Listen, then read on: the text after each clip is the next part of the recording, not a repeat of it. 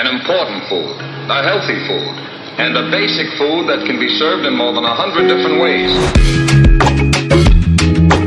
No magic and no miracles. It's against the rules.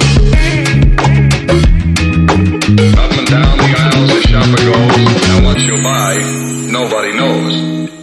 Hello and welcome to the Fat for Weight Loss Show. My name is Aaron and I am your host for today's episode. If this is your first time listening to this podcast, let me introduce myself. Firstly, I am from Australia, if you hadn't already guessed from the accent, and I run a ketogenic food blog called Fat for Weight Loss, found at fatforweightloss.com.au. And the aim of this podcast is to dig into the world of nutrition, fitness, and everything in between. I'm a nutritional therapist and an advanced sports exercise nutritional advisor. However, I'm not a doctor, so I cannot give you any medical advice. This also applies to any guests involved in this show. Please make sure you consult your doctor before making any changes to your diet or medication. You can find me on YouTube, Facebook, and Instagram at Fat for Weight Loss for delicious keto recipes, meal plan videos, and drool worthy food photography. So let's get right into it. Today, I have the pleasure of interviewing Robert Sikes, founder of Keto Savage, and together with his fiancee Crystal, Keto Brick, and many other things in the keto space. He's a lifetime natural competitive bodybuilder. He wakes up early, works incredibly hard, and accomplishes many great things. In this episode, we talk about creating a physical product company known as Keto Brick, his new operating manual for everything that encompasses his life, known as the 6x6 over on his YouTube channel, and his approach to fitness and time management. Robert is such a great guy, and I am so glad I got to do this interview with him. If you haven't already listened to Crystal's episode, go back and listen to episode 11 as well. So let's get started. This episode is brought to you by the Complete Keto Diet. Have a think about this for a second. How long will it take you to reach your health goals? Is it four weeks? Is it three months? Is it six months? Is it a year? Maybe you don't need to lose weight, but you're struggling with the whole lifestyle thing that everyone keeps talking about. Who is going to be around long enough or be committed enough to you to help you achieve your health goals? That answer is me. I created the complete keto diet specifically to help 10,000 people achieve their health goals over the next five years. That means I'm there for you in the beginning, through the plateaus, and the maintenance of your journey towards better health. But why 10,000 people? Well, simply put, I want to bring you the most actionable and realistic ways to get your health right using the ketogenic diet. But I also want to make sure that everyone succeeds and nobody gets left behind. Your name is very important to me. So, how does it all work? Well, this is done with a ketogenic meal plan that is sent to your inbox every single week. You might have seen some of my YouTube meal plan videos on creating simple ketogenic meal plans, which are getting very close now to a million views alone. The advantage of my meal plans over others is that you are given simple recipes with simple ingredients with a great variety of food. You won't be eating the same meal every day, and best of all, I include substitutions for dairy free, nut free, and other types of allergens. Plus, all of the ratios are calculated for you. You'll be saving money with shopping lists that only include the items that you actually need. Not only does it come with weekly meal plans, but we do a weekly coaching session with everyone so that you can get your answers solved right away. You also get exclusive tools and resources, exclusive deals on all your favorite keto friendly products that will probably save you more money than you think, plus a community of people to help you always succeed and keep you accountable every single step of the way. Sustainability is the key to long term success with the ketogenic diet. I am not here to help you drop as much weight as possible in a three month period. I am here for life. If you think this is what you've been looking for, I offer a seven day free trial for anyone who is looking to see if it's the right fit for them. I offer steep discounts for six month and yearly memberships that include one on one sessions with me as well, so you'll always have the answers. Head on over to www.completeketodiet.com and enter the code podcast to receive 15% off the membership. Oh, and did I mention that it, everything is in Australian dollars? Hurrah! Go to www.completeketodiet.com and enter the code podcast to start moving towards your health goals today. So, welcome to the Fat for Weight Loss Show. Um, Keto Savage, it's fantastic to have you here. Um, welcome to the show. Hey man, it's it's a pleasure to be here. Thank you so much for having me. I really appreciate it. No, no worries, man. Um, look, you know, it's it's uh, it's so great to have you on here. Not only because um, you have your own podcast, uh, but you know, I, I, have I have so many questions to ask you, just about um, oh, just about everything. Like, where do I start? but I think that the, the the first part that I'm going to start with is I was watching a few of your uh, your latest vlog YouTube videos, and uh, and Bruce came up. Do you mind letting us know a little bit about Bruce? Bruce, oh yeah, Bruce, Bruce is Bruce is um, good close friend of mine. He's um he's an orb spider that just kind of builds a web underneath our kitchen table every single day. Um, we just moved. We're living in a Marshall building. That's what we're doing because we're going oh, yeah. all in on this business. But uh, yeah, we have a spider. We have nice little mice that join us every once in a while in the warehouse portion. Um, it's totally chaotic in our house right now, but we're trying to get everything renovated and fixed up. And yeah, Bruce Bruce joins us joins us for lunch every day. it's, it's nice to have company at the lunchtime table. You know, uh, the, I just thought that was a, a great little little uh, little thing that you know was part of the video and. And so it's he's now part of the podcast too. So that's great. Absolutely. so uh, you know, um, you know, you go by the name of Keto Savage, but Robert, mm-hmm. tell us a little bit about who you are, what what you do, like you, you, know, for for those people out there who maybe don't follow you on social media or follow along with what you do, can you sort of give them a little bit of background and understanding on what goes through uh, your everyday and then what you're sort of trying to achieve? Ooh, that is a really big question, man. Um, I guess I mean I'm a, I'm a competitive natural bodybuilder that I've and I've been doing keto strictly for four years now. Um, I, I offer coaching. I I uh, podcast and create YouTube videos. I'm building a business right now in the keto space. Um, I started a food product business. So my day to day as a business owner and influencer is totally random. It changes uh, on the fly.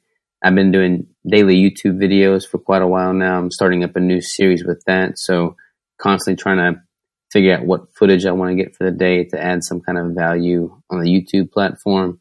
Uh, but yeah, it's a no no defined job description, but that's just kind of a general idea right there. I love it. I love it. And um, and for those who are, have listened to a few of these podcast episodes, you might have heard that I interviewed Crystal a few weeks ago, and uh, and you guys just recently got engaged. So congratulations. Well, thank you very much. Yeah, she's she's an angel. She's a she's awesome. I, I proposed to her at her competition and and yeah, she's I can't say enough good things about her. That's fantastic. And uh, you know, for anyone who who uh, wants to watch the the video on the on the proposition, then uh, that's on YouTube, and I'll link it in the description below because it's a really awesome video. It's fantastic. And uh, so, you, you know, the, as you were saying before, like you go through as an influencer and a and a business owner and a coach and and a competitive bodybuilder yourself.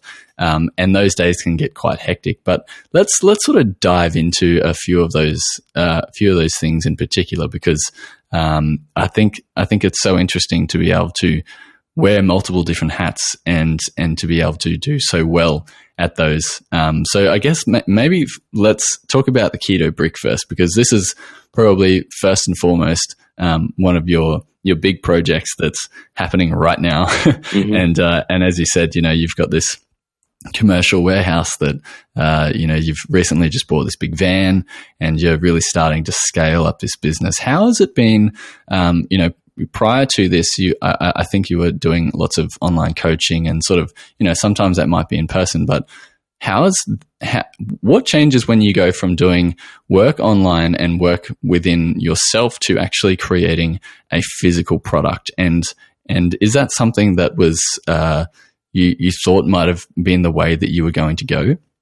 No, exact. In fact, it was the exact opposite. I never wanted to have a physical product. Like I always fought the idea of having a physical product because I liked being so flexible with working, you know, from my computer from anywhere. I mean, with my online coaching, I could I could do that from anywhere with a good Wi-Fi and laptop. And um, I, I, just like being flexible. Like I want to travel. I still want to travel. I just have to kind of get creative with how I'm going to integrate that.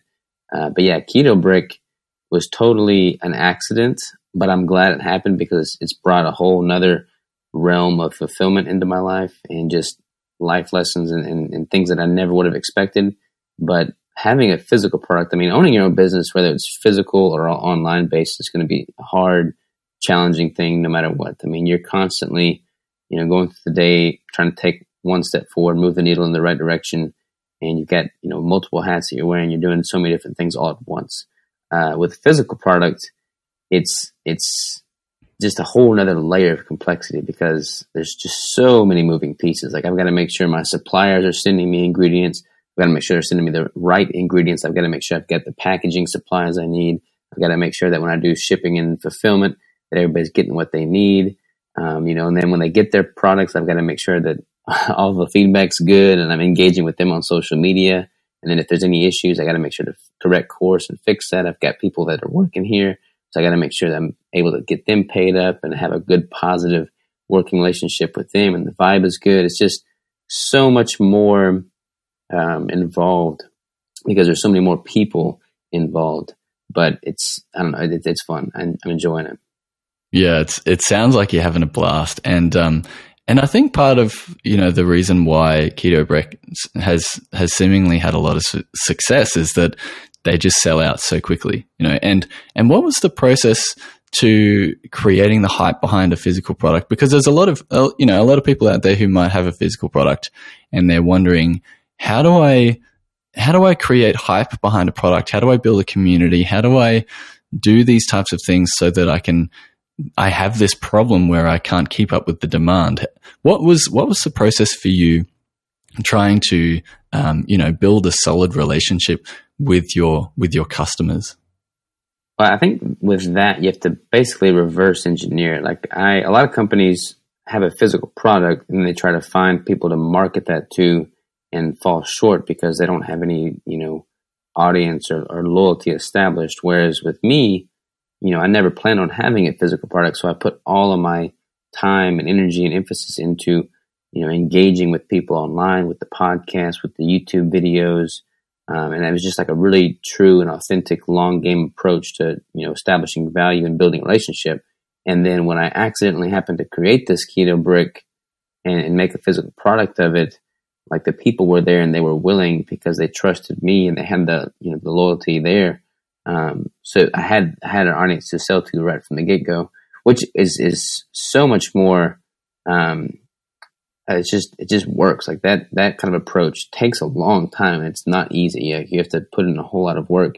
But when you have that as long as you don't ever you know do wrong to your audience or do wrong by them then then they'll stick with you. You know that that is more job security than working a nine to five in my opinion. Mm, yeah for sure. Yeah and, and a lot of people um, would uh, would love to leave the nine to five and and uh, and go and work and create their own product. But I'm sure that that comes with its own, uh, you know, its own crazy mental types of uh, just, you know, these barriers and these things that you've got to overcome every single day. And, what I found is that when I went full time on the website for me is that you, you, you have to stop doing everything and you have to start doing the right things. And uh, was that something that sort of um, resonated with you when you were when you started jumping into this and realizing that you needed to scale up, you needed to have uh, essentially more product t- to try and find the right things to work on. Was that was that ever like a, a problem? And then uh, how did you sort of rectify that? Uh, it's definitely still a problem. I mean, I guess problem is relative. Like it's not I mean it's a good problem to have because there's so many yeah. things that need doing. Um, but I don't know. I'm, I'm really stubborn and just bullheaded. So like, there's nobody. I mean, I've got people that come in and like help with the production and packaging and shipping and whatnot. But as far as like the management and the day to day operations, like that's all me. Like Crystal and I are doing everything still. So I haven't really brought anybody in or outsourced anything. And doing that, like it's just it's just crazy, man. Like I have a whole new perspective of just no sleep, grinding all day long but I love that. Like I thrive in chaos, and my life has probably never been more chaotic than it is right now. So it's perfect. I love it, and I think you know, like uh, there's there's so so much uh, genuine uh, thought that goes behind everything that you're doing right now, and uh, and that totally comes through on whether that's social media, YouTube, you know, even just the live check-ins on Instagram. Like you guys are grinding. You know, you might not have had too much sleep that night before, but you're still there at six. You know, you're still you, you're still making the time and the effort for those people out there. So that's that's so fantastic. And I and I know that um, AD Keto, one of the the guys that I interviewed in the second episode of my podcast, um, he was so excited when he first got his uh, keto brick. I think someone had to send him one first, 1st and then and then he got a, a few this time. Um, but you know that it's so, it's so amazing to like sort of see from a, an outsider's perspective just the hype behind a product and the hype behind uh, you and, and you and Crystal, like it's just it's so fantastic. So I'm I'm really stoked to be doing this podcast right now. I don't know whether you can tell, but it's like no, no, I, I, appreciate it, man. I'm excited too. And and as far as the hype goes, like I didn't really give you much of a technical answer to your question on how to build that up.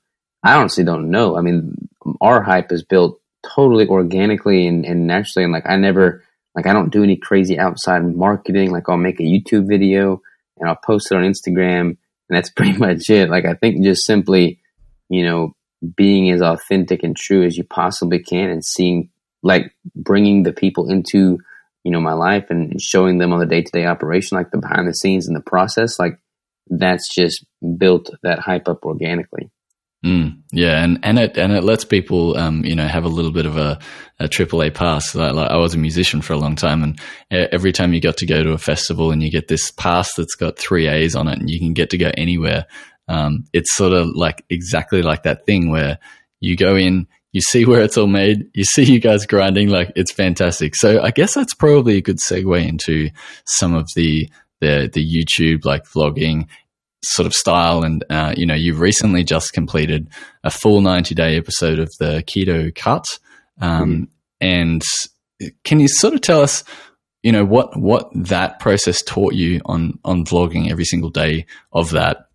And then going forward, um, you've got a new, uh, a new thing that you're doing now. And, and for anyone who's listening to this, it might be uh, a, a few weeks down the track, but the idea is six by six. And uh, so maybe let's go into what you learned from doing the first round of vlogs and then and then the six by six and everything that encompasses that idea. Yeah, yeah, for sure. So the with YouTube, you know, like I, one thing I recognize is that you have to really be consistent with your YouTube videos. You have to make it a habit, or else it's just so much easier to put it off. So I was I really was drawn to the idea of daily vlogging. Um, for one, a lot of the top vloggers you know, do daily vlog, like Casey Neistat. You know, you look at that, I have tremendous, tremendous respect for him just simply because of all he's doing. Um, so I like the idea of daily vlogging. I did a, a daily vlog series in which I did like a three month hypertrophy series with Danny Vega. And then, you know, from there, that was my first longer one. And then I did a 90 day, uh, the DSK cut, uh, which basically was me going through the DSK course that I created with Keto Connect. And I put all that on YouTube. Um, and that, you know, doing that, I really kind of had a rhythm. Like the first one, it wasn't so much of like a, a, a protocol or just like a, there's, there's, still not much of a protocol, but like I kind of had a system for how to crank out these daily YouTube videos efficiently.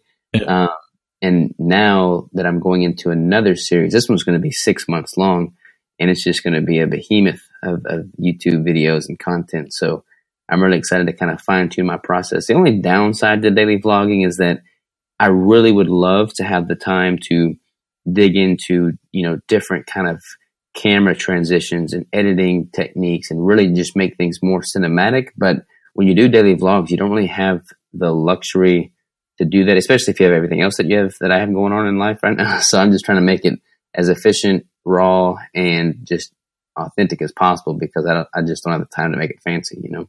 Mm, yeah, I totally agree. But you know, like in the words of Casey Neistat, all of that stuff really doesn't matter. It's you, you, know the the technical and the the cameras and all that sort of stuff is secondary to the story. And if exactly. the story is the main aspect, and if you know you're you're being genuine behind the camera, then that's what matters, and that's what keeps people there. Like I don't know, I, I don't know how many YouTube videos I've watched, but I, I really don't look at those videos and go, oh, you know, that I, I can't believe that camera transition was in there. That was so so good. It was like you always go away and you remember the either the conversations that person has had or the ideas that come up through the the video and and I think that that's probably more important and so when I was watching your your vlogs this morning um, and the six by six came up I was like all right we've got to dig into this. We've totally got to dig into this because this seems like a you know a six month journey in in vlogging, and um, you know that that in itself is is amazing. And uh, so hats off to you because daily vlogging is just crazy.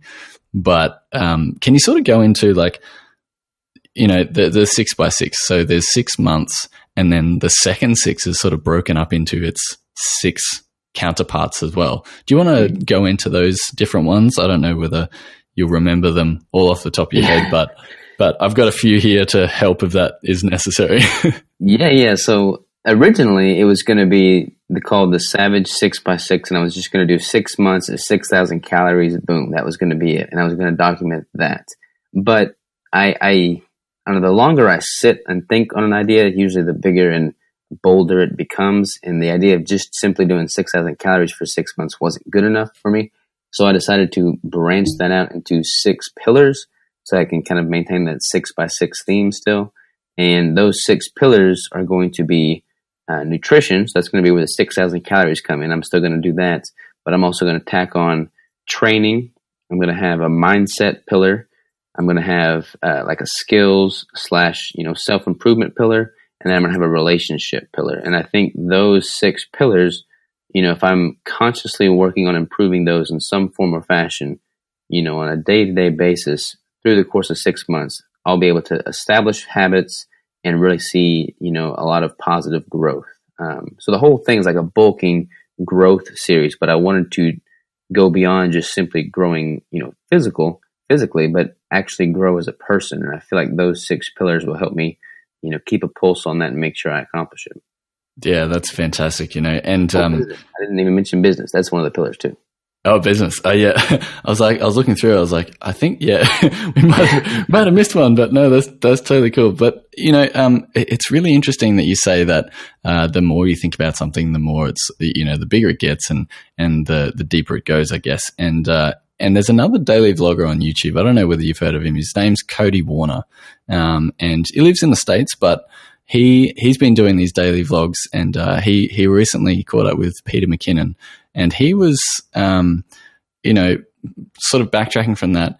He said this really amazing like idea throughout one of his videos, and he says, you know, you got to find the why behind the why, and that uh, you know maybe that could also be translated to like the five whys and whatever else. But that idea is really, really interesting to me because, you know, you can very easily say, oh, I'm doing this because of this. But, but then you go, well, why? Why are you doing that? Um, and uh, I, I reached out to him and he said, uh, it wasn't him, but uh, it was Jeff Barch who taught him that, and I'm not sure who that is. So I just wanted to put that out there for for his sake. Yeah. But but um, you know, like what's what's your why behind doing these types of um, things? You know, what's what is your why behind those six processes? So everything that I do in life, I try and take a step back and look at it um, kind of from a third person perspective, and, and and ask myself unbiased, you know, what kind of habits or what kind of um, you know actions can I put into place that work symbiotically with everything in my life and then build me and, and you know make me into a better person? Because I feel like so many people have unrelated activities and pillars in their life that distract from one another mm. and I just don't have time to have distractions that you know pull from one another. I feel like the more I can you know fashion my day around a given set of principles in which one principle builds the other principle, then I move the entire needle forward. And you know, time is finite. Time is the that that's the greatest resource. Like money, that, that's just a you know monetary. But time, that's what we all, and that's what everything's built on. So if I can find a way to maximize that, in which everything that I do, every single thing that I do, builds every aspect of my life that I care about in some way or another, then I can exponentially grow as a person much more efficiently than if I was to do anything else with my time. Mm, yeah, that's a that's a really powerful concept, you know, because uh, making sure that those things that you're doing are aligning um, is a is a fantastic like bird's eye view on on uh, what what you're trying to achieve. And and having that perspective you know you can either go uh, much much much closer or you can go much much further away. And uh, and you know having those different perspectives is really important not only to learn and grow as a person and a business but but make sure that the people around you uh, are a big part of your life as well. So it, it sounds like you know family and relationships are really really important to you. Um, you know h- how is how is uh, you know trying to manage time and going and you know being being a part of someone else's life how, how is that important in this six by six sort of um, mind frame that you're going to be working towards over the next six months? Uh, I, I, I real I'm being honest with myself, man, and I realize that I'm terrible at it. I'm terrible at, you know, making time for the people that I care about in my life. And I feel like by you know, publicly stating that's one of these six pillars. And it is a very important part of my life. Like I have a very close relationship to my, my family and my friends. Like I've got the best family and friends in the world. You know, like I'm so blessed to have them in my life. But you, you get so busy and caught up in every other aspect of your life that, you know, I, I don't spend as much time with them as I'd like to. And there's there's a give and take to that. I mean, like my family is pretty supportive and they realize that I've got a lot going on. They're they're supporting, you know, my goals and, and what I'm working towards. But I don't ever want to, you know, be so distant from them that I look back when it's all said and done and mm-hmm. wish that I'd spent more time with them. And, you know, my, my grandpa passed away yesterday or two days ago. And, you know, that really brought that concept to the forefront of my mind. And I really want to make sure that if I can integrate all things that I care about so that, you know, like I said earlier, nothing distracts from the other, then this vlogging series and having that relationship aspect as a pillar is going to really force me to build a habit in you know focusing on relationships that I care about. Mm, yeah, I'm I'm really sorry to hear about your your grandfather that passed away.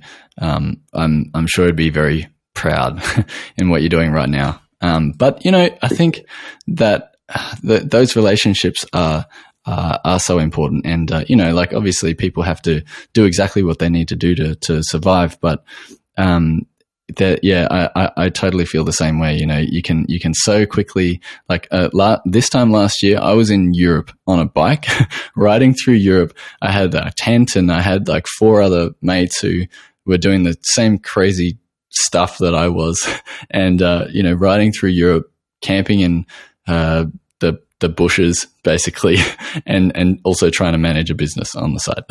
And um and and I realized you know you look back on that process and and um and you sort of think you know when you take two months off and you and you go to Europe and you go and do this thing that you've you know wanted to do for the past seven years that it really solidifies how how quickly time flies by the time you get to the next year in front of that and the year in front of that. And and uh, oftentimes you know you've you've really just got to um, set things in stone and everything else will work around that. And I was talking to my brother about this and he was saying you know things just keep getting pushed onto you. And uh, and when you carve out a certain amount of time and you schedule it or you've booked flights whatever it is um, that everything sort of just happens around that. Um, so yeah I mean uh, in, in, there's a light at the end of the tunnel. you know, it's it's uh, that that busyness is is definitely it's got to happen. That grinding has got to happen. But when you go away from it and you, you and you take like a bird's eye view perspective from it, and you come back with a fresh set of eyes, um, you know, ho- hopefully that that sort of idea will will propagate over the next six months for you and uh, and you know even go much much deeper than that. But but I really want to hear um, how you started on the ketogenic diet. So so for a lot of people they either start the ketogenic diet for either weight loss or trying to deal with um, their health issues in some way or another. Um, but what was what was sort of the reason for you? And uh, and how did that um, what was the motivation behind that uh, so I've I've been keto for like four years now, and I've been competing um, probably for the last eight years or so. Um, I've been training certainly for eight or nine years, ten years. But for me, I, I was I was pretty when I started keto. I, I just come off of a competition. I was lean. I didn't really get into keto to to lose body fat. I honestly didn't even know what keto was when I first started. Um, I had followed a standard bodybuilding bro diet type approach to nutrition, and that entailed um, you know, just like the, the standard six, seven meals a day, eat every two and a half hours, you know, broccoli, rice, and sweet potatoes with, you know, tilapia and chicken breast. Um, and that was just kind of my reality. That's what I did through college. And it's just a very, very inefficient way to live. Um, but I, I did everything wrong. I didn't know what I was doing. Um, you know, I, I learned everything on YouTube and, and just not really good source of information, kind of like the guys at the gym that think they know what they're talking about, but they don't. And I uh, found myself bulking up to 230 pounds, you know, eating all kinds of terrible foods, like just very, very low quality ingredients. Um, and then I would, you know, cut down for a competition. My first competition, I lost 70 pounds in three months. Um, wow.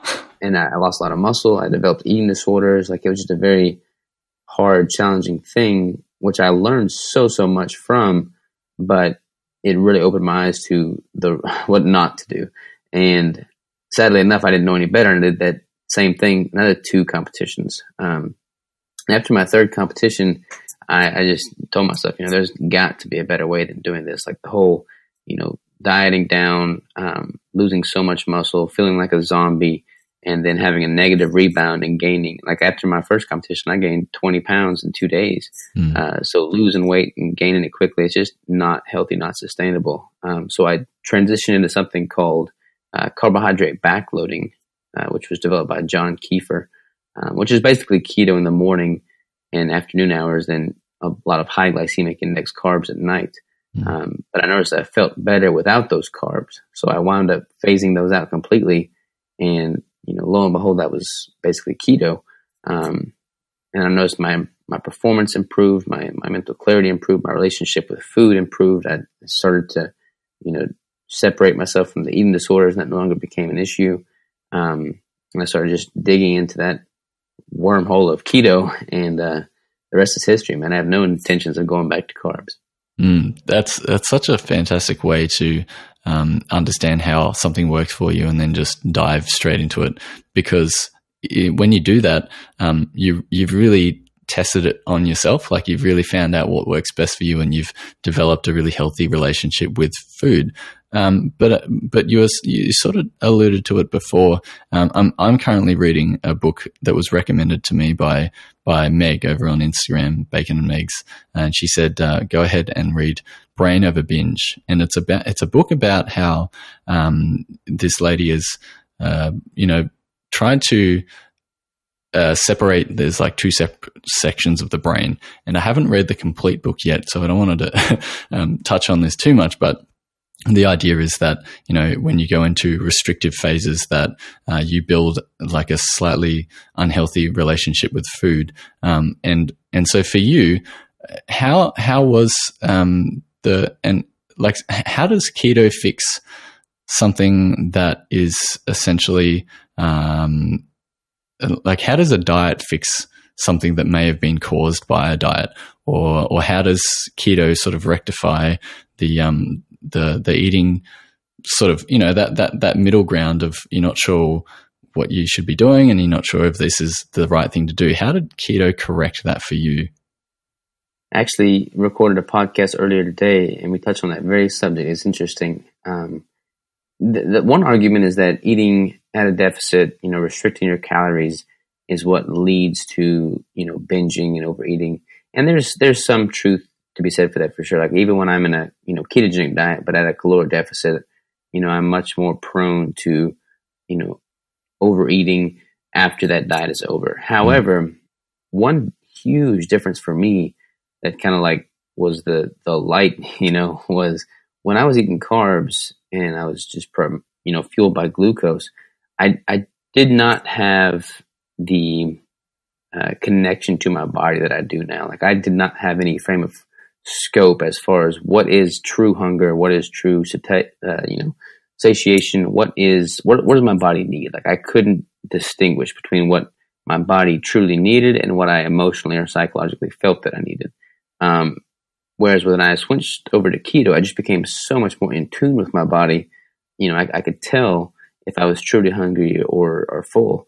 Um, and that was something that I'd never had before. Like it was liberating because I didn't have to guess. I didn't have to, I just took the guesswork out of how to eat. And you know, it sounds strange for someone that, that doesn't suffer with that or know um, or have that as like a frame of reference. But when I switched over to keto, I just became so much more in tune with my body and what it needed, and then I could then give it what it needed. Mm. Yeah, that's uh, that's really awesome. And for for anyone out there who um, may be struggling with this type of thing, um, it's definitely best to seek professional help uh, with regards to eating disorders. But but when you actually you know fine tune that and and look and see what what is satiating, what is true hunger, um, those can be like really liberating things. To what I found from the ketogenic diet is that um, you're no longer insanely hungry anymore. You can, you can, uh, like for me, I, would always go to the shops with my partner Adele, and she, uh, she would just get this thing. You know, I'd, I'd go to the shops and I'd just get cranky. I would just be, you know, you'd miss a meal and and uh, and you just would be irate, and then so you switch to the ketogenic diet, and that all just falls away. And uh, and and then if you ever go back to carbs, you sort of feel that sort of um, same mentality creeping back in. Um, and so, have you ever had any of those things where you've uh, within the ketogenic framework have you ever had um, something where you go okay maybe that food isn't uh, the greatest for me and it's not really working for me i'm going to try eliminating that and, and and what's the process of that for you? So not not so much if i'm eating at a surplus like if i'm in a building phase then then it's almost like you know I don't want to eat anymore because I'm just so full that I don't, you know, I don't desire food. But like when I'm in a, you know, cutting phase and I'm, I'm gearing up for a competition and, you know, I, I crave more food, just more volume in general. There's definitely things that I could eat that I choose not to because they, they trigger, um, not something that I can't control. That's just unnecessary, uh, you know, tension. So for instance, like almond butters, um, like nut butters, for instance. That, that's often a lot of people's trigger because it's just so calorically dense and you get hardly any volume from it. So it's not really satiating, you know, to the point where you feel full, especially when you're at a deficit and you just need more food volume. Um, so I try and stay away from those and just focus on, you know, getting more volume, more nutritionally dense stuff and you know, giving myself a little bit more to chew on than just simply a, a tablespoon of almond butter. Because the fact of the matter is, a tablespoon of almond butter often becomes, you know, one tablespoon with four tablespoons stacked on top of it. yeah. yeah, for sure. Um, yeah, it's it's uh, it's interesting that you talk about the the triggering foods, and yeah, I I, uh, I can definitely relate to something like that, and I'm sure the people listening to this uh, podcast might also relate to that as well. But I wanted to sort of dig into as well the the training aspect of of what you do, and so uh, you know you've been a bodybuilder now for for quite some time, and um, you've probably learnt a lot of things that uh, other people might be going through. They might be in that learning stage as well. Um, how was training like? What what what was your training like when you first started, and then what does your training look like now? And and and what are the things that you've learnt over that over that period that um, you know has sort of really cemented that this is the right thing for you to be doing? It's a really good question, man. I don't think I've ever been asked that on a podcast before. Um, so when I first started, I, it, it was it was rough, man. we lived out in the country, and I didn't have access to a gym. I didn't even have a vehicle. I was in high school, um, so I literally used pieces of steel that I had lying around the house in the shop, and I would use those uh, as weights. Like I'd watch a YouTube video of some pro bodybuilder, you know, just tearing it up in the gym. Then I'd go walk out to my dad's shop and grab a piece of tractor equipment and just start getting with it. Um, so totally un, un, you know, knowledgeable and just not having a clue what I was doing there. Um, I since bought some, you know, rudimentary dumbbells, barbell. My, my first bench was a, a green ice chest that I threw a towel over top of, and that was my bench. Um, and from there, uh, I, I wrote everything down. Like that was the only time in my life I really tracked my training uh, to a T. But I wrote everything down, um, and I would just do what I had, you know, the basic tools to do. I only had dumbbells and barbells, so there wasn't any machines, no cables or anything like that. Um, and that was what I did for the first year of my training. And then from there, I got a membership at the YMCA um, and just kind of went into the gym scene, kind of learning as I went from people that were older and more experienced there. Um, one thing that I did then that I, I've changed some now is that I used to focus so much. I mean, this this is common. Like when you're young, getting into training, you you just feel like you have something to prove. Like you feel like you're supposed to look like you know what you're doing. And when you, you have that kind of mentality, you wind up lifting weights or trying to lift weights that are just way too heavy for you. Mm. Um, and that's what I did. Like I thought I was, you know, big bad Robert. I'd go in there and I'd put five plates on the squat rack and then I would do a half rep on the squats and I feel like I was, you know, doing something, you know, special. Reality is that you're not engaging your muscles when you're doing that. You're not training. You're not b- building that much strength. Um, so focusing on the form in the full range of motion and contraction and actually, you know, becoming in tune with your muscle and the contraction and having that, you know, mind muscle connection like that is that takes that's a learned behavior for sure. It, it's taken years to really tap into that. And there, there's days where I'll be distracted and I won't really connect like I need to. Um, but when you truly are in tune with what your body is telling you, um, and you you don't have the ego coming into the picture with regards to you know how much weight you're actually moving, you can really get a good workout, and you're going to stimulate more muscle, and you're going to grow much faster. Ah, wow, yeah, that's interesting. You know, because um, yeah, I think a lot of people focus on how much they're lifting, how many reps they're doing, what what rep range is the best, those types of things. But but in reality, you know, you've got to make sure that you're going through the full range of motion, and that's something that is not easily measured, I guess, um, without the help of someone else, or maybe um, you know the help of potentially like using your phone to video yourself. But are there any tips for anyone out there who is who is maybe you know starting at the gym or um, whether they're trying to be a bodybuilder or not? But is there something that uh, you found really useful to make sure that you were doing the right form, um, and and that and is that something that someone can apply to themselves while they're at the gym? Uh, honestly, like I learned, I, I, never worked with a trainer per se. I learned all of my exercises, you know, through watching YouTube videos, and that's kind of a double edged sword because you see a lot of, you know, YouTube videos with done with incorrect form, and you, you pick up on bad habits. Um, but that's how I learned initially, like just seeing the movement of professionals, you know, and kind of learning from that. Um, but honestly, so much of it has improved since I've started doing, you know, daily vlogs and watching myself. Um, that was never something that I really anticipated happening once I started daily vlogging. But, you know, when you start videotaping yourself daily and you're putting out there to the world to see, like you want to illustrate the, the principles that you talk about, you know, so for me to say, you know, focus on the form, the muscle, mind muscle connection, and making sure you have quality, uh, you know, contraction. If I'm to say that and then I record a YouTube video of me just looking sloppy, I'm, I'm a total hypocrite, you know, so I don't want to do that. Um, but yeah, watching and recording myself has, has helped tremendously.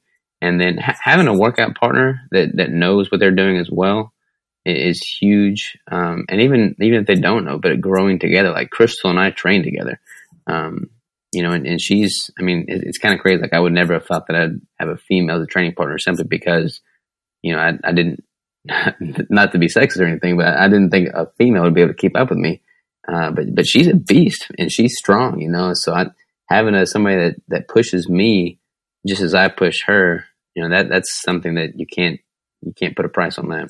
Ah, that's so awesome. it's so, it's so, uh, it's a great perspective too, because, you know, having uh, a partner doing something that you believe in um, is just it, it just must be so refreshing because if you had to do things separately all the time and if you had to you know go to the gym at separate times or you liked this gym and she liked the other gym like that it might become like pretty difficult. But um, as you were saying before you know time is is of the of the essence. And uh, if you can both train in the same format that that's awesome. Yeah. And Crystal looks strong. So I'm sure she can keep up. Sure. Like she can hold her own, which is awesome. Um, and, uh, and from what she was saying, like I asked her a similar question about, you know, how has training, um, changed for her over the, the past five years and, and, uh, or however long she's been doing that for. And it's been, uh, really interesting to see, you know, sort of both sides of the question. If you, and if you want to hear Crystal's podcast, I believe that's coming out, uh, this weekend. So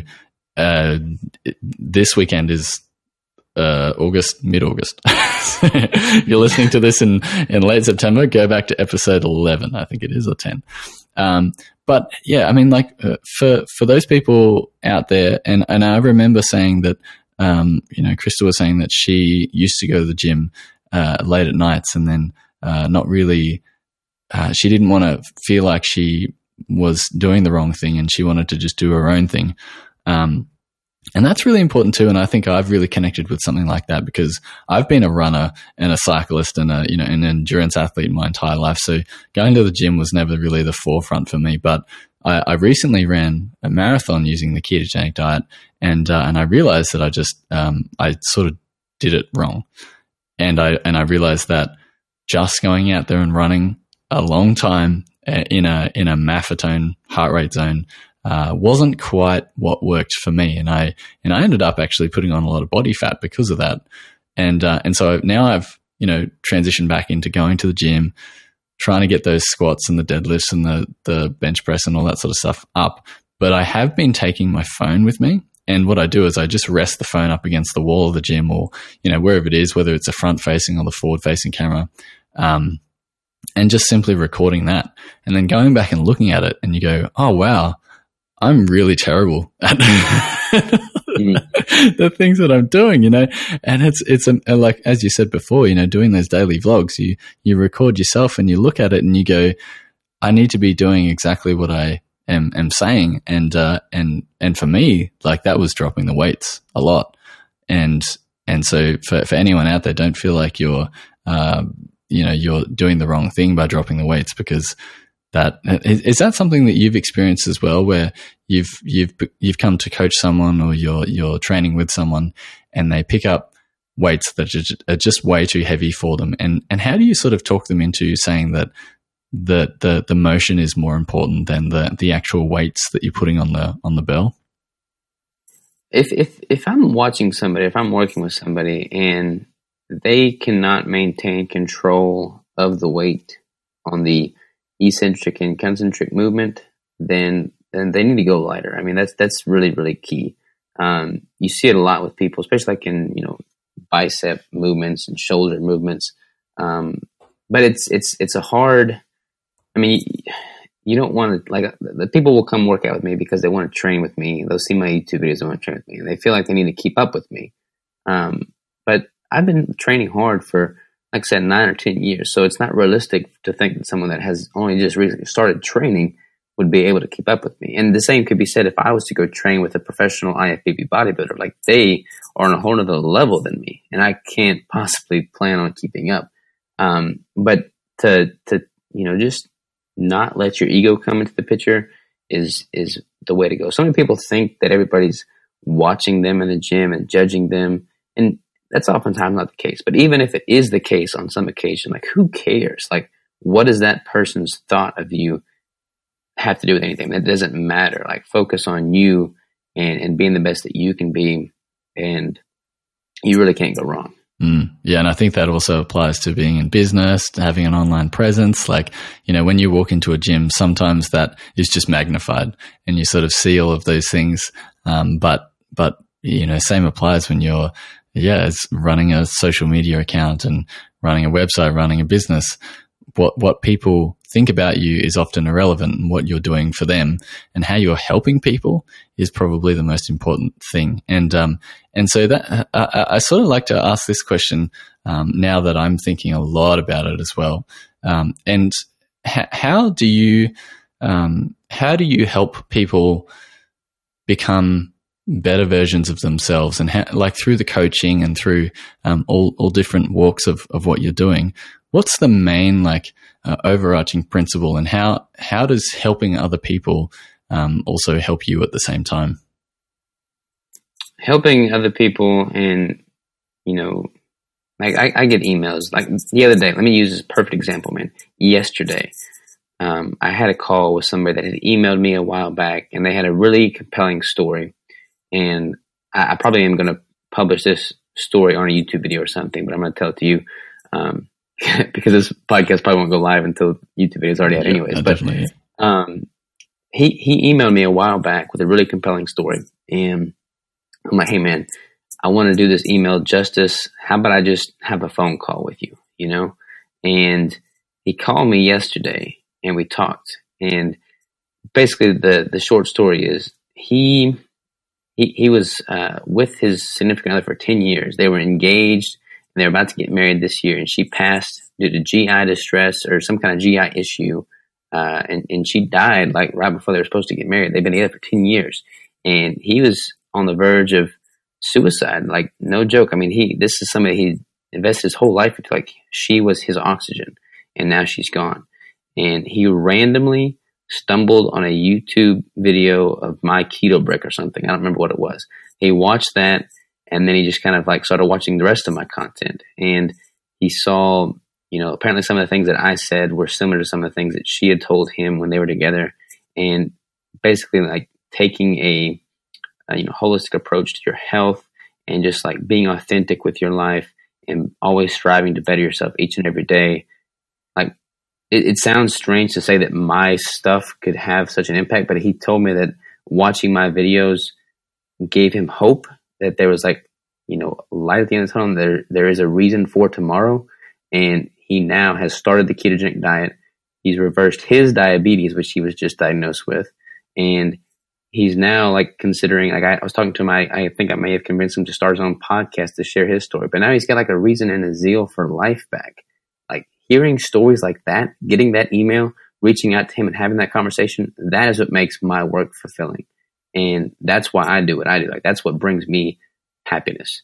Um, and well, I'm totally probably butchering your question. What was your question? oh, no, no, no. That oh man, that's so powerful. Like that, that um, that whole reason why is is uh, is so powerful when you get people like that who you don't even know that uh, that they're watching your videos and they're drawing so much inspiration from from what you do. And and that that sort of comes from just being you and being so genuine. And, and it's sort of like to round round that back to what you were saying at the very start of this podcast is that you know people who have a physical product don't know how to create a community. And and creating a community is that you know that that's you're living you're you're you're living and you're being genuine and and that's probably the most important part and so i guess like uh, the question was is that uh, uh, I actually can't remember, but it was basically why why you do the things you do and and sort of what what impact that has on other people. But I think you answered that um, with a story very very well, and uh, yeah, and and that's fantastic. The the guy who's starting the podcast. Um, trust me, I, I started mine a little while ago, and you've and you've been doing yours for a long time now. But it's probably one of the most genuine things you can do and just t- to have genuine conversations with people like like what I'm doing with you now Robert like it's just it's just crazy how how much that changes your day and it changes your mm-hmm. life um, and so most of the time I get off these podcasts and I'm just like bright and bubbly and I, I, I don't do that with emails. Like I don't do that with. No, hundred percent, hundred percent. I could literally start a podcast with somebody and be like, oh my gosh, I don't want to do this podcast. I'm not in the mood. I'm not feeling it right now. I've got so much to do. I didn't get any sleep. As soon as that podcast gets going, I'm freaking on fire. And by the time the podcast is over, I've like felt like I had a full night's sleep and I'm ready to tackle the entire day from the beginning again. Like it's just like you can't even begin to quantify like how much it's like therapy, you know, having a conversation with somebody that you can relate with. I mean, you, that's it's just, it's just awesome. Mm, yeah, I totally agree. And, uh, and uh, yeah, everything about that. Yes. um, so, uh, with that in mind, like I have a few quick questions um, that uh, I sort of love to uh, ask everyone, and um, but you know they're quick questions, but I like to dive into some of them because you know that's that's what we do. Um, Certainly. And uh, so the first one is, what's your favorite um, keto related food? Uh, it's gonna have to be a meat of some kind. Like my favorite meat, like like full stop, is my dad's um, barbecue, like slow cooked smoked ribs, uh, pork ribs. Not my dad's ribs, but my dad like he cooks them. Um, and uh, yeah, like so that is probably my favorite single meal. Like barbecue in general, I love barbecue, brisket, fatty brisket, uh, ribs. I just I just love it all. Um, yeah, I'd have to probably go with that. That that sounds delicious, and uh, and I guess for anyone who doesn't know as well, um, what what is the what does the keto brick taste like? What is what is that food in particular, um, and and how can you sort of describe that to someone who's who's uh, looking for something that is going to be their next favorite food? Yeah, I could have used that as my favorite food. That would have been a good plug right there. um, the the keto brick, I don't honestly know how to describe it. I mean, the texture, it's it's like it, it all depends on how uh, hot or cold the keto brick is. First of all, like if it's you know chilled or you pull it out of the fridge, it's gonna be very hard. If it's like at room temp, it's gonna be a little softer. Or you can like warm it up and it's gonna be like more of a fudge like texture. Um, but it's it's shelf stable, so there's not really much moisture in there, so it's it's pretty dry when you first bite into it. But then as soon as you bite into it, you know, you start chewing it, it becomes much more uh, you know, soft and creamy. Um, it's like a mocha, a little bit of hint of of coffee in there because I love my coffee. Um, chocolate. There's there's cacao nibs. There's little pink Himalayan salt, so you're getting your electrolytes in. Um, I'm the world's worst. I know. I know you ask this to food bloggers who can really, you know, very tantalizingly describe a food product, and I'm just totally butchering my keto brick right here. But it's amazing. I want you to know that. well, if anyone wants to get firsthand uh, experience with this, go ahead and uh, purchase one of the bricks when they when they go live, um, and uh, you'll you'll find out. So maybe. That, that's a that's a great introduction to someone, but I guess it's all up to personal perspective. And and uh, if you try it and you love it, uh, keep buying it. So, uh, in absolutely in uh, you know, in contrast to that, what is your least favorite keto food? Is there something that you just you love? Oh, sorry, you don't love, but maybe some other people love. Uh, so I'm going to twist this a little bit on you. I I love avocado, and a lot of people on keto use avocado, but I don't recommend avocado simply because the carb count is so high. Um, I know avocados are you know, plumb full of potassium, which is you know one of the great natural sources of potassium. But I tend to not recommend it because the the carb count is so high, and I count total carbs, not net carbs. So to me, avocado doesn't justify having that many you know fibrous carbs in my day if I've got. Uh, especially if I'm, I'm turned to a contest prep, I'm in a cutting protocol. So that'd be one controversial food product that I don't necessarily recommend. Mm, you know, um, Maria Emmerich also said that exact same thing about avocados. she, really? Yeah, yeah, yeah. She was saying um, that you know she doesn't really believe that it's that low carb anyway, and I and I totally agree. Like if you cha- if you're counting total carbs, uh, you know that it it's quite high because avocados have a lot of fiber in them. Um, yeah, I mm-hmm. mean, like uh, other sources of potassium, you can get that in spinach. You can you can also do the whole like supplementation of potassium as well with the, the diet salt for the cheap, or um, the the other drinks. Oh, I can't remember the name mm-hmm. of it. Anyway, it doesn't matter. Um, but uh, so, food aside, what is your favorite style of lift, or maybe favorite style of exercise? Um so I I train pretty instinctively. Like I don't go into the gym with like a specific. Okay, today I'm I'm doing this for this many reps, this many sets. These are the weights. Like I feel like when you do that, you're almost limiting your potential because you've already capped it from the onset. I, I go in and I train pretty instinctively. And, and and there's days, don't get me wrong, I was I was harping on, you know, focusing on muscle contraction, form and everything earlier, which I still fully, you know, stand behind. But there's days where I'll go in there and I'll just you know, for for lack of a better word, go totally savage on those weights, and it's just it's just ugly, man. Like I'll get in there and I'll just move some stuff around. It's not gonna be pretty, but like I know what my body's capable of after lifting for ten years, that I feel safe in doing that. I don't necessarily recommend that for somebody that's just starting. Um, but as far as style of lifting goes, I can't advocate enough. You know, training heavy, you know, within reason. Like you want to have good form, you don't want to risk injury, but so many people, you know, try and cut corners and, and lessen the weight and, you know, maybe do a couple extra reps because they don't want to go with that heavy weight. But when you're, when your, your body, your, your ability to build muscle and grow is a direct reflection of the stimuli that you subject yourself to. Like if you don't give your body a reason to grow, it's not going to grow. And if you're not stressing that body in some way or another, you know, what what, re- what reason are you giving it? You're not. Um, so focusing on going heavy and pushing yourself and moving that needle a little bit each day, that's what's going to, you know, result in growth and, and, and development. Mm, yeah, that's that's great advice, and I think um, one one caveat for for that for me is that um, I always like to take uh, sort of like a lighter week every four weeks, and so my needle doesn't necessarily track up all the time.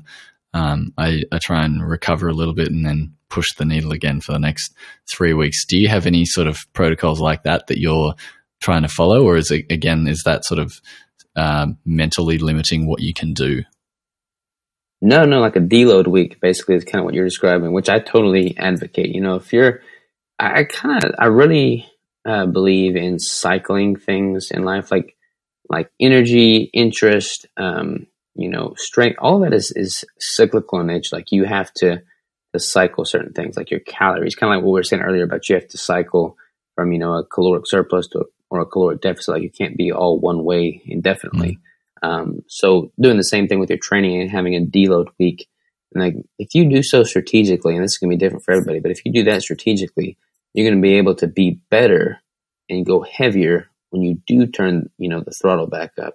And, and that's that's a worthwhile thing for sure. Mm, yeah, yeah, it's it's uh, uh, important not only with lifting weights, but I think also when you're uh, trying to push the needle on how fast you can run or how how far you can cycle, those types of things. Um, and and and in contrast to you know what people can and should be doing, what is something that you think uh, people are doing in the gym that may be limiting their progress? Hmm. Maybe a particular lift or uh, I don't. Yeah, something. It kind it kind of depends on you know what your goal is. Like a lot of people a lot of people, um, there's a lot of different directions I could take this. I, I don't do a lot of the crazy Olympic lifting, like the overhead snatches and clean and jerks and stuff like that. I, I don't do that because to me, the the risk of injury by doing that very complex movement, uh, it it just isn't worth it for me and my goals. Like as a bodybuilder, I would rather break that up into two or three different movements that focus on that specific muscle and, and do that. So that's one, you know, very glaring difference between like a, you know, Olympic style lifting or CrossFit versus like bodybuilding. Um, so it's very sport specific as far as what you're doing. Mm. But, you know, common mistakes, kind of going back to, you know, people having poor form and, and letting their ego get in the way. Um, but a lot of people, they like overtraining, for instance, is a controversial thing. Like some people think it's easier to do, some people think it's harder to do. Um, my my whole take on that, and this is something that I think people don't do enough of, is they don't. It's it's not easy to overtrain. Like your body is responsive to the stress, like we were saying earlier. Like my calves, for instance, I always had very small calves, chicken legs. I hated. It. I never wore shorts because of it, and I just said one day, okay, I'm going to stop this whole small chicken calf, chicken leg problem once and for all. And I've since trained calves every single day for the past, I don't know, five, six years. And that's been the only thing that's gotten my calves to grow. So, you know, experiment with things. Be willing to try something new. Like use the equipment in different ways than what the picture on the diagram illustrates. Like learn your body and figure out and experiment with different ways to stimulate your body. Mm, yeah, that's interesting actually. And I think um, calves are especially one of those muscles that responds well to doing something quite uh, quite frequently. Um, and for anyone mm-hmm. out there who is uh, not only trying to um, you know stop overtraining from what they feel, but also trying to put like a just a number value on something like that. Uh, I, I, started using an app called HRV for training a little while ago, and basically it's um, heart rate variability training. And so you wake up every single morning at the same time. You check your heart rate, but you also check your heart rate variability, and it's basically like the beats in between each heartbeat and whether they're varied or whether they're very methodical and, and uh, you know, like clockwork. And if they are very straight up and down, it generally means that your body's under a lot of stress. And, uh, and so it gives you like a, a numeric value that you can sort of look at, decide whether you want to, you know, follow that or not. Um, and it sort of tracks this thing uh, over over months and years and and what I found is that you can actually find things that are, are triggering what you feel is overtraining. So maybe having two coffees is okay, but having three is, is too much. And, and you can see a direct correlation with your heart rate variability. Uh, is there anything or any type of app that you use like that, or is it very instinctive and intuitive? I have not uh, tried, you know, looking into the heart rate variability. I, I, think it's a very important metric. I'd love to get the the Oura ring, for instance, uh, to measure that, you know, continuously throughout the day. Um, as far as apps go, I use I use my macros plus to track my nutrition, um, and I really want to dive into the weeds on you know all the different metrics and the data because I love the data, and I'm I'm going to start just using a simple spreadsheet to track my my you know primary compound movements with the training. Um, but I don't I don't typically wear like the Fitbits or like the wearable devices simply because I'm just hard on devices like that. Like I would get my wrist wraps on uh, when I train, and those would just tear off, you know, the watches and whatnot. So I don't typically wear mm-hmm. those, but I would, I would love to get, um, a continuous glucose monitor. That, that is a, a wearable that I would be very keen on trying. Yeah, that, that is something I'd love to do as well. I, have seen, um, uh, Ben Greenfield use something similar or one of those and uh, use it very quantitatively, which is awesome. Um, mm-hmm. But yes, we could dive into the details of this type of thing all day.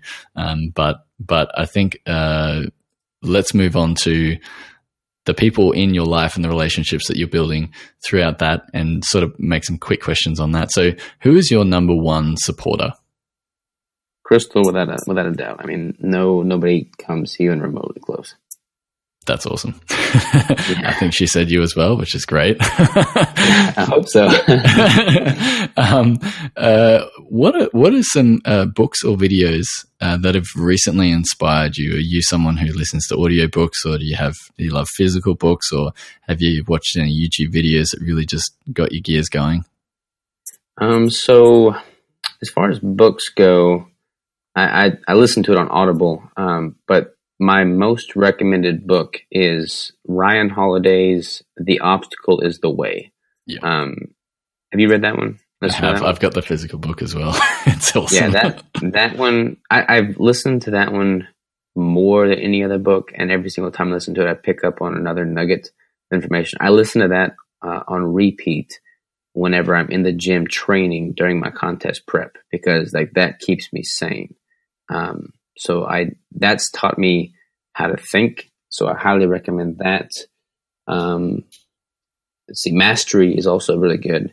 Mastery by Robert Greene yep. is another good book. And then as far as um, YouTube videos or, or, video, I don't watch TV. I've never had a TV, so I don't watch TV. But you know, YouTube videos, I really like a lot of Gary Vaynerchuk's uh, stuff and, and Casey Neistat stuff. Like those two um, I take a lot of information from them, and they've kind of helped shape. It's, it's kind of funny. Like now that I'm creating content so vigorously, I don't really consume much content, but you know the lessons that I learned in watching those two people's content has, has really shaped how I go about creating my own. Yeah, that's uh, uh, an important thing to to note there because um, I remember watching. I don't know whether you uh, watch Peter McKinnon at all, but he um, he had what was seemingly overnight success on YouTube, and uh, and he you know he pointed out that he spent seven years making videos for this magic company, and you know he learned how to do all of the things that he he knows how to do now, and obviously he's still learning, but there's there's this process where you almost have to go and be inspired and and do and read and watch every single thing and then once you apply that, it becomes, um, it, you know, it becomes this wave that you that you can't really stop, and and so uh, you don't always have to consume content to be making content, and it, I guess it ebbs and flows a lot, but you know when you have so much experience and and uh, so many years behind you, um, for most people, what seems like overnight success or what seems like you're doing the right things all the time um, doesn't always come so quickly and it's just by listening and and watching and and doing those things uh, that you you start learning how to really apply those. Because you can read books all day but when you actually start applying that that's where the magic happens i think. 100% man. Like i i had several failed business attempts prior to starting keto savage and keto brick. I mean i've got bookshelves full of you know business books and and you know nutrition books and training books. And I, I used to read so many books, I listened to so many podcasts, and I, I had so much like a foundation laid in just consuming that content.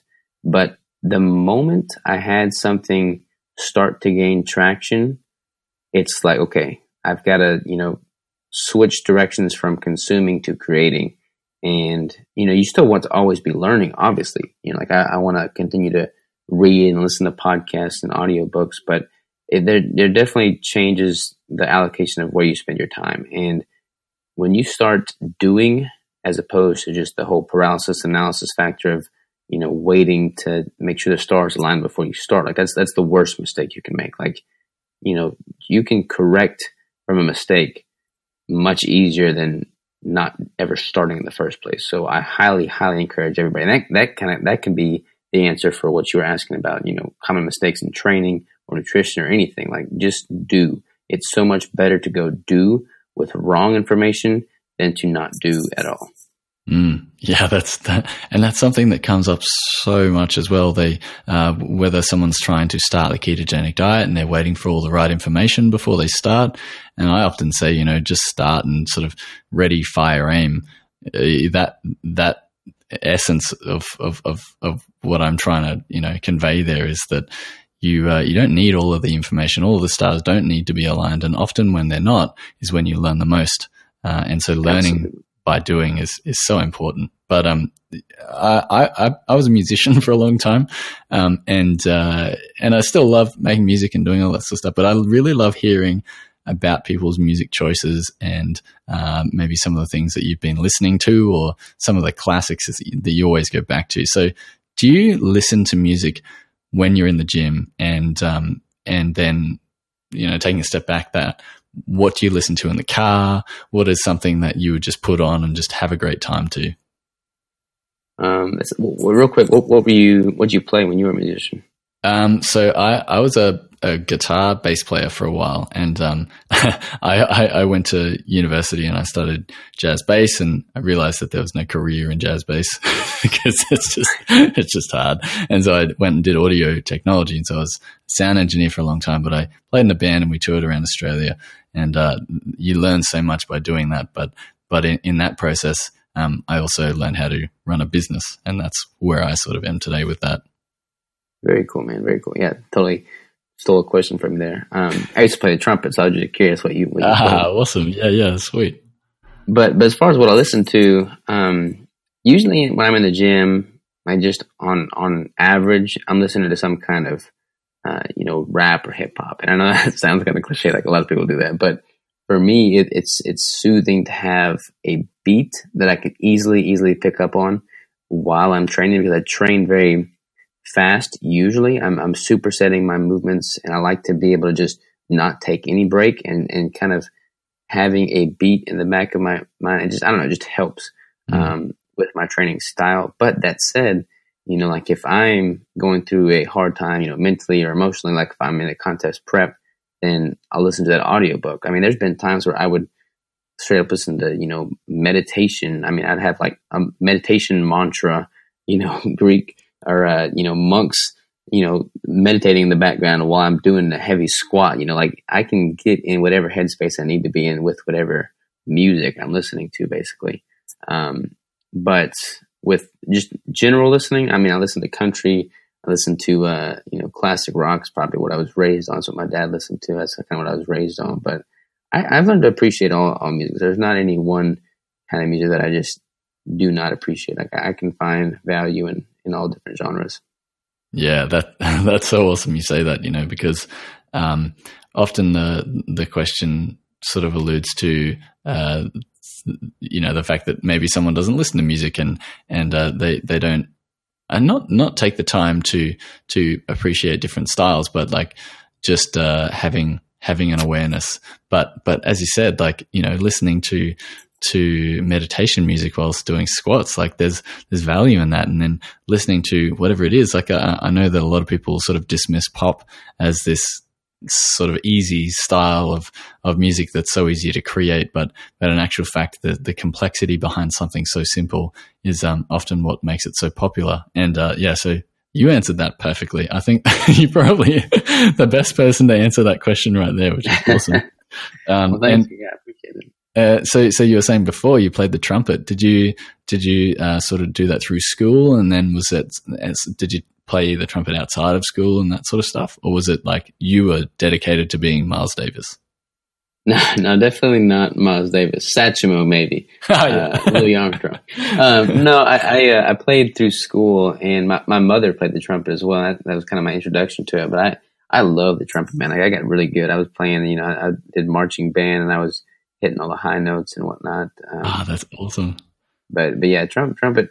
I think even though it was a very short stint, simply you know being in music and creating music and, and playing music like that, you you gain an appreciation for things far outside music itself. That's you know that that's just added so much more scope to my life, and I, I I'm glad that I had that time for sure. Mm. I'd love to eventually you know get into like, playing the guitar or something. You know, sit around the campfire and play guitar, and maybe even learn to sing. But that that's a while off. You know what? I reckon you should include the trumpet or the guitar in one of your daily vlogs. That would be awesome. That's that's one piece of content that I would love to see. Well, I gotta find my trumpet. It's it's buried in packaging somewhere, but I will I will pull that thing. I can still play the intro to uh, Final Countdown on the trumpet. There's some pretty high notes. Yeah, yeah, exactly. That's so awesome. Oh man, include that in your daily vlog. That would be so awesome. All right. Um, and so uh, I, I guess this is sort of a great segue into this last quick question. Who are you currently inspired by? uh, who am I currently inspired by? That's a good question, man. There's so many people. Um, Sort of So many hard to, people. To to pick yeah, it's, one hard to person pick. or two. pick just one. I always look at, um, you know, people that are, are just way, way, way beyond my, you know, quote unquote level of what they've accomplished. I mean, you, you can see some success in life and feel like you've got things figured out and feel, you know, proud of, and I am proud of what I've done, but I, I don't ever allow myself to get cocky or like have an ego because as soon as I start to see, feel that creep up, I'll immediately, you know, think and fix it on somebody that's just totally killing it on a whole other level. And that really puts me back in my place. Like I look at, you know, Dwayne Johnson, The Rock right now. It's like, wow, he is killing it. You know, I didn't get on his level. yeah. So, you know, I think, I think that is good. That and like, you know, Gary Vaynerchuk, like I said, I've, I've pulled a lot of my business strategy and my, my thought process around, you know, building a loyal audience and, you know, playing the long game. I've pulled that from him in large part. Yeah, that's that's so awesome. I um uh yeah, he he is such an inspiration to to so many people as well. Um but yeah, that that the currently inspired question often stumps people. but um you know, you, uh, Dwayne Johnson, that's that's so awesome. He's a he's a uh, a real rock. Um Yeah, for sure, man. pun intended. Um, and uh, so the the very last question, um, you know, if someone was in your position that you were ten years ago, and they weren't sure on how to, you know, start the ketogenic diet, improve their performance, um, you know, maybe learn all the ins and outs of creating a business.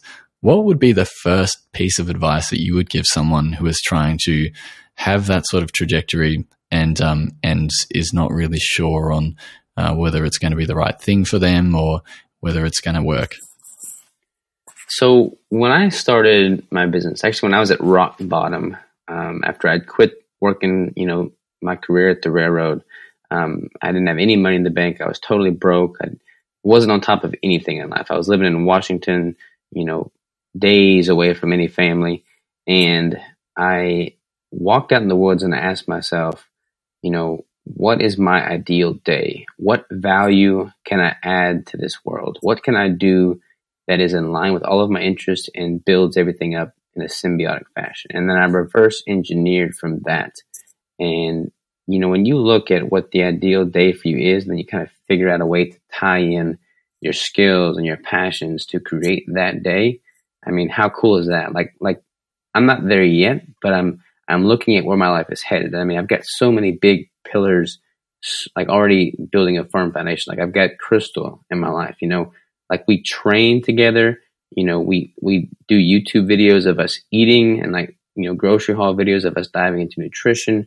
We're building a business. We're documenting that process. Like my day to day is very, very hard and challenging and stressful. But at the same time, it is exactly what I would pick for myself if I could just pick my perfect day, you know? Mm. That's that's so awesome. I uh, I really love hearing. I, guess like the process behind these types of things, but also just the the amount of joy and and uh, y- you know, I guess realization that you've you've found something that you really love doing, and and you're more than happy to do that every single day. And and as you were saying before, even though sometimes it's chaotic, it's still what you love doing, and uh, you know you can work for someone else and uh, be putting in the hard hours, or you can work for yourself and um, put in even more hard hours. But ultimately, you're you're you're still working for and on yourself, which is which is so important. So, uh, you know, wh- where can people find you? Where can people get in contact with you? And uh, maybe where can where, where people can start the deeper state keto and and the keto bricks and all of that sort of stuff. Yeah, yeah. So, you know, my brand is, is Keto Savage. So if you, you know, YouTube Keto Savage or Instagram or, you know, uh, just Google. I've got a website, ketosavage.com. Um, and then Keto Brick, uh, ketobrick.com. It also has its own Instagram, which is, you know, at Keto Brick. And then deeperstateketo.com is the, the online course that I made in combination with, you know, Matt and Meg at Keto Connect. Um, and those are pretty much my three big pillars at the moment as far as, you know, where to find me. Yeah, awesome. And, uh, and, I mean, yeah, all of those places will be in the show notes. So if anyone wants to go check those out, definitely hit pause on the podcast, check out the show notes. And then before you start playing the rest of the podcast, go and subscribe to the Keto Savage podcast because he's got so many great guests on there. and, uh, you know, you, are doing so well in that, in that space. And, uh, you know, I think last time I looked, you were like 80 plus episodes down. Is that right? Yeah, I think I just published my 90th one on Monday. Oh, there you go. Yeah. The, the, the amount of um, experience you get just by doing podcasts and talking to people and, you know, um, is, is just amazing. And I think you're doing such a great job. So thank you so much. And I'm sure we'll be in contact very, very soon. Thank you. It's been an absolute pleasure. I appreciate the opportunity and I can't thank you en- enough. I mean, it's just amazing. no worries. All right. Thanks, Robert. Take care. Thank you so much for listening. If you loved this podcast, make sure you hit subscribe to be notified next week when the podcast arrives. If you could do one small act of kindness for today, I would greatly appreciate a review from you. It's really easy and it allows me to keep making podcasts just like this one every week just for you head on over to fatforweightloss.com.au forward slash podcasts for the latest updates and all the show notes. Until next week.